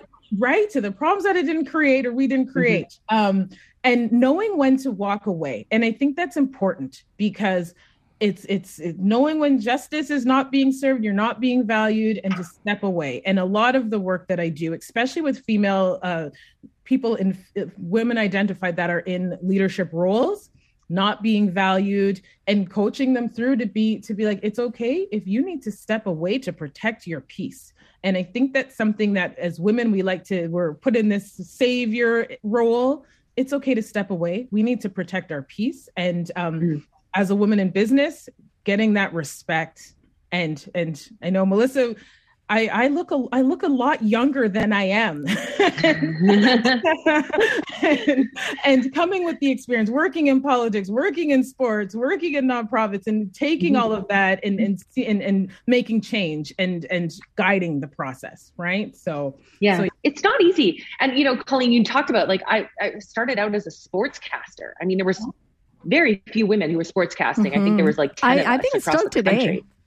Yeah, yeah. Mm-hmm. And you know, journalism too, very uh, male dominated at the top. Politics, you know, like I don't know why, just keep going into these fields, but you know, where you gotta, you know, but I do think of the same. I've always been drawn to communication spaces, and so that's just that's my strength. It's what I love to do. And I will say, you know, despite the conversation we're having today, I love every day that I do my job. I love my clients. I love my team. I love my community. So at the end of the day, you know, it's worth the little bumps and barriers to continue to break that glass ceiling and and um, and make it better for the next generation coming up. What a great conversation! Believe me, I can mm. feel the heat and the warmth in the studio here. I'm just so glad that we're we, we are having this conversation. We do have to take a quick break now, a quick commercial break. We will be back. This is Kitchener today on City on City News 570.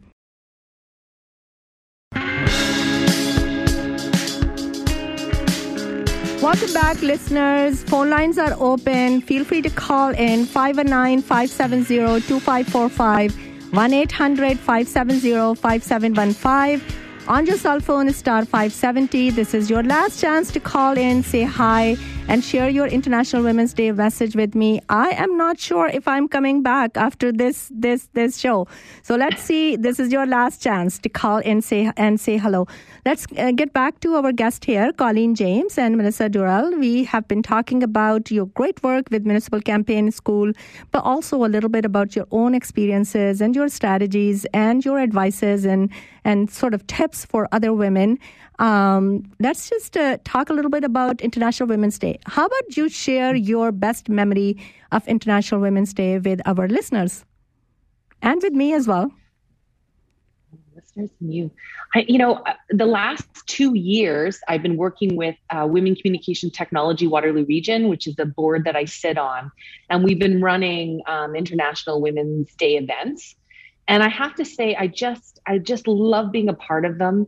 Um, you know, the panel in particular, the, the, it was a full day. It was noon till 5.30 on International Women's Day. So, uh, and I was lucky enough to MC the event. So I got to tune into everything and I just loved it you know it's such a diverse panel of incredible women in our community. I think that's you know i couldn't say there's one memory for me to be honest fazia.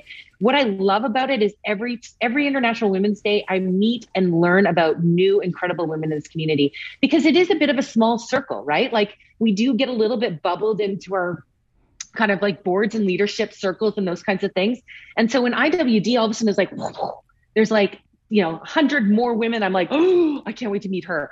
Oh, I want to go for coffee with her. And I love that because I think for me, the best thing about IWD is figuring out how we can grow this community to make it stronger and safer for women. And so it's just like every IWD, my circle gets bigger, and that makes me happy. And definitely that feeling that we're not alone. And then, and yeah. also being able to see that there is a constant inflow of women leaders and you know new women and women identified folks are taking up this space right like yeah. they're ready for it mm-hmm.